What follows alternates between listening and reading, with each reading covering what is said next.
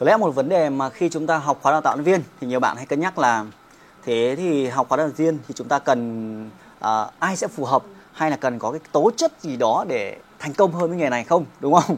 Thì cái phần mà ai là phù hợp thì tôi đã giải thích trong các video chia sẻ trước thì bạn có thể xem ở dưới phần mô tả. Thì trong nội dung này chúng ta sẽ liệt kê ra những kỹ năng quan trọng nhất.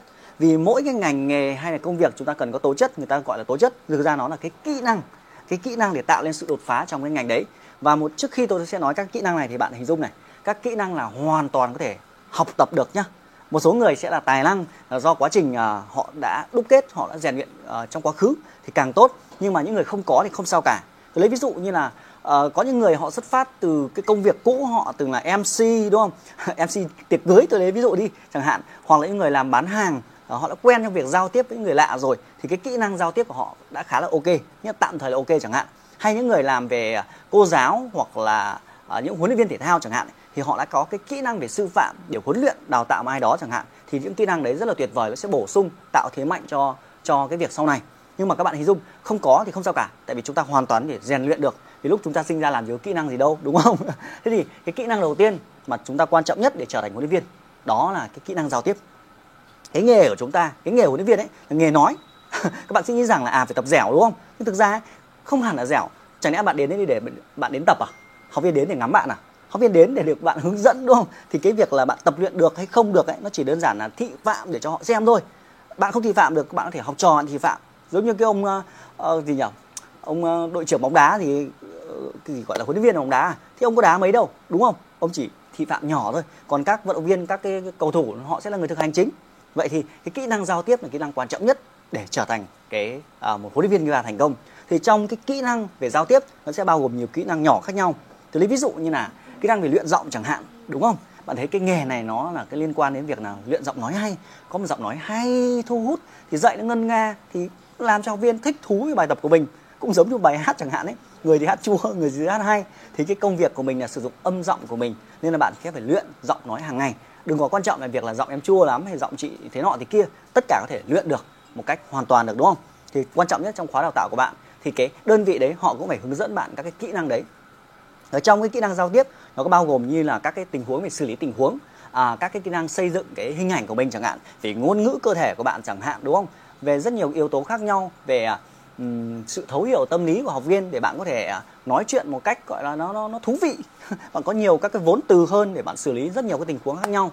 Thì kể cả trong kỹ năng giao tiếp là truyền cảm hứng cho người khác chẳng hạn đúng không? Tạo cho họ các động lực sự thú vị trong quá trình à, học tập và lên lớp với bạn. Đôi khi ấy, nhiều học viên họ đến lớp ấy, đôi khi cũng chẳng quan trọng quá nhiều về cái giáo án đâu chỉ vì yêu quý cô giáo chẳng hạn.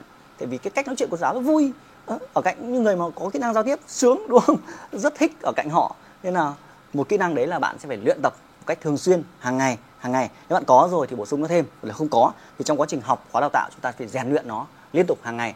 Luyện giọng nói đúng không? Luyện ngôn ngữ cơ thể múa tay múa chân như này chẳng hạn đúng không? Thì đó là cái yếu tố đầu tiên. Và yếu tố thứ hai trong cái kỹ năng để trở thành huấn luyện viên đó là kỹ năng tự học tập. Đó bạn hình dung là cái việc bạn tham dự chương trình đào tạo huấn luyện viên ấy bạn học cho bạn chứ không phải học cho cái người đào tạo đúng không? Nên bạn phải có trách nhiệm bản thân của mình và cái tự học nghĩa là sao? Bạn phải tự nghiên cứu. Người huấn luyện cho bạn họ hướng dẫn cho bạn về cái giải phẫu về cái đốt sống cổ thì bạn phải tự nghiên cứu tìm tòi trên internet à, bổ sung thêm người ta đưa cho bạn cái tài nguyên giáo trình thì bạn phải tự xem chứ không thể nào nhắc nhở hàng ngày xem đi xem đi có phải là học sinh mầm non đâu mà phải đút từng từng miếng cơm được đúng không? Lớn rồi phải tự trách nhiệm tự học bạn học càng nhanh thì càng tốt. Không phải cứ đợi à, người huấn luyện của mình họ đưa bài gì thì mình làm bài đấy.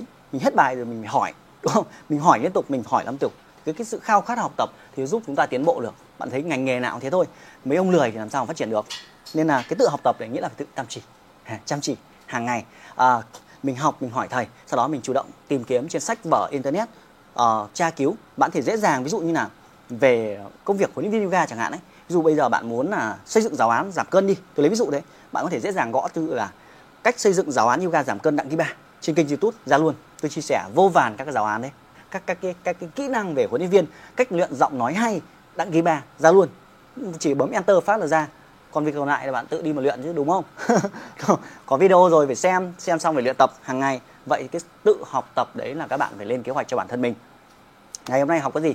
Ngày mai học cái gì? Và trong hành trình ở những khóa đào tạo của chúng ta chúng ta sẽ có những cái kiến thức gì thì bạn phải tự học tập bạn ghi chép xuống và bạn hỏi huấn luyện viên của mình bám sát họ hàng ngày. Nên cái việc mà không một số người rất là ỉ lại kiểu như là hôm nay nhà em bận con em ốm.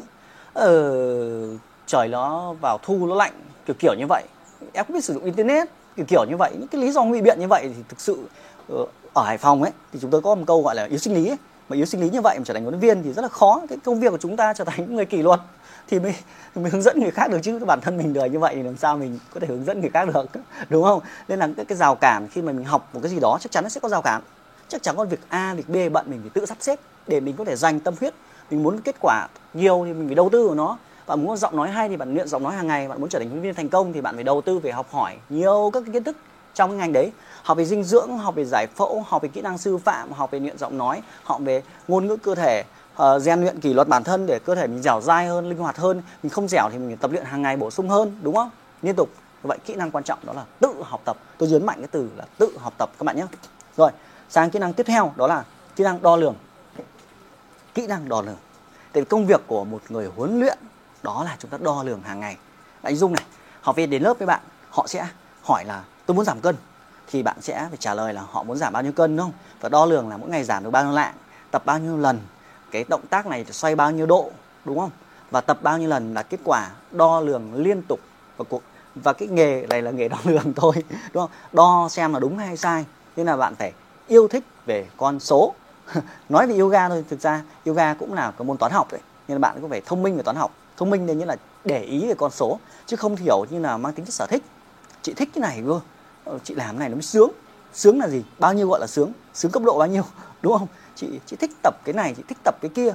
Nếu mà cứ chạy theo sở thích như vậy thì bạn phải đo lường xem cái thích đấy nó mang lại hiệu quả như thế nào đúng không? Và trong quá trình để phát triển thành công với công việc của bạn thì bạn phải cân nhắc. Ví dụ như là mình là những người trung tuổi rồi thì mình theo thế mạnh nào phù hợp? Chứ ngày hôm nay mình thích uh, trồng chuối ngày mai lại thích nâng cao. Cuối cùng nó chẳng liên quan gì đến mình cả và mỗi thứ mình chạy ngang. Nên là nó không hỗ trợ được cho cái cái công việc mình nó phát triển lên. Mình phải biết cái gì trước cái gì sau như là đo lường và gạt bỏ cái vấn đề sở thích sang một bên. Chưa? Thích thì ai chả thích nhưng mà cái thích nó không hiệu quả. Nó không hiệu quả cho công việc của mình thì mình bỏ ra. Ngày hôm nay có cái công việc gì nó không hiệu quả thì làm bớt đi. Ưu tiên những cái việc gì ưu tiên đúng không? À, làm những hành động mà nó mang lại kết quả nhất bỏ những hành động thừa thãi đi. Và trong một ngày 24 tiếng mình đo lường xem là mình xài 24 tiếng đã hiệu quả chưa? Đúng không? Giờ nào là mình tập, giờ nào để mình học. Nhiều bạn các bảo là em không có thời gian. Ngồi phân tích ra. Mỗi thứ nó lẻ bề thêm một chút. Tắm thì thêm nửa tiếng, ăn thì thêm 15 phút, đúng không? Ngủ thêm 15 phút thì cả ngày lãng phí mất hàng chục, hàng hàng mấy tiếng đồng hồ rồi. Nên mình phải đo lường hiệu suất và cái thói quen đo lường mới giúp cho bạn thành công trong cái nghề huấn luyện viên này. Thậm chí nhá, lên lớp nhá, đo cái thảm cách nhau 3 cm chứ nếu mà để học viên họ giải thảm bừa ra thì bạn thấy rằng cái lớp học chỉ chứa được tương đấy người thôi mà nhìn nó rất là lộn xộn. Nhưng có khi nào bạn đánh dấu từng cái thảm không? Mỗi cái thảm cách nhau bao nhiêu phân? Và khi văng tay ra thì học viên chỉ sạm xít cách nhau một vài phân thôi. Thế là bạn có thể tăng được tối đa diện tích là học viên tập trong lớp là bao nhiêu lên đúng không? Và à, giờ này tập giờ kia người nghỉ thì so le nhau thế nào để khai thác phòng tập tốt hơn?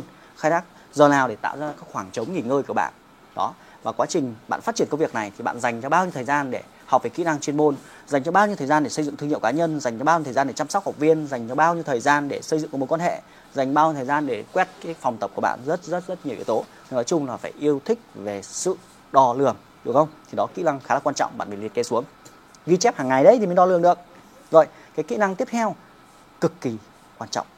Phần lớn huấn luyện viên họ bỏ qua điều này. Đó chính là xây dựng thương hiệu cá nhân. Được hiểu như này nhiều các bạn rất là ngây thơ. À, không phải ngây thơ nhưng mà đáng yêu ấy. đó là cái chỗ là mình cứ dạy giỏi mình cứ chăm chỉ tốt là tự người ta giới thiệu với mình. Chính xác là người ta sẽ giới thiệu. Nhưng mà lâu lâu bạn phải quảng cáo về bản thân của mình. Xây dựng thương hiệu cá nhân là làm cho nhiều người biết đến mình. Giống như việc là bạn có thể sử dụng bằng băng rô khẩu hiệu làm workshop để PR rầm rộ lên chứ.